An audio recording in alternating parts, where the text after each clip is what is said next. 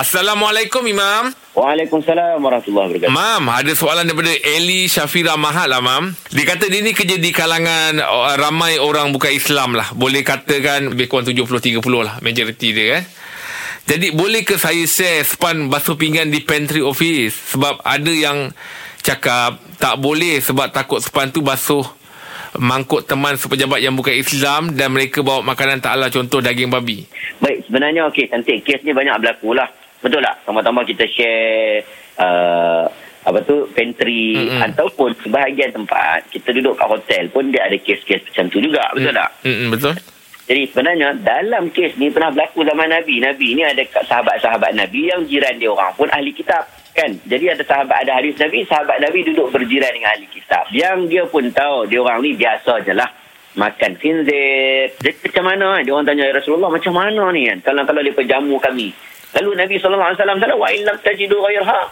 Nabi kata, kalaulah kamu ada bekas yang lain, kamu pakai bekas yang lain. Kalau kamu tak ada bekas yang lain dan benda itu kamu ambil bekas tersebut, kamu basuhlah. Nabi tak sebut pun basuh macam mana. Nabi kata, fa'arhaduha. Nabi kata, bilma'i wa kulu washrabu. Nabi kata, bersihkan bekas tersebut dan dan makan. Baik, kata ulama, kalaulah bekas tersebut tak nampak dengan clear. Depan mata kita itu ada letak khinzir kita hanya andai-andaikan saja. Hmm, hmm. maka dalam mazhab syafi'i kata just basuh dan terus makan. Tapi kalau kita clear nampak itu pinggan yang sama guna untuk khinzir dan sebagainya kan nampak clear mangkuk-mangkuk tu Hmm. maka diwajibkan untuk kita ini anggap itu adalah najis berat. Macam mana najis berat? Macam biasalah tujuh kali dengan air mutlak satu kali dengan air Tanah. apa air tanah ha, itu standard biasa kalau kita nampak clear depan mata Oh. ha, tapi kalau kita tak nampak just basuh sahaja itu sebab ada hadis Nabi Nabi beritahu begitu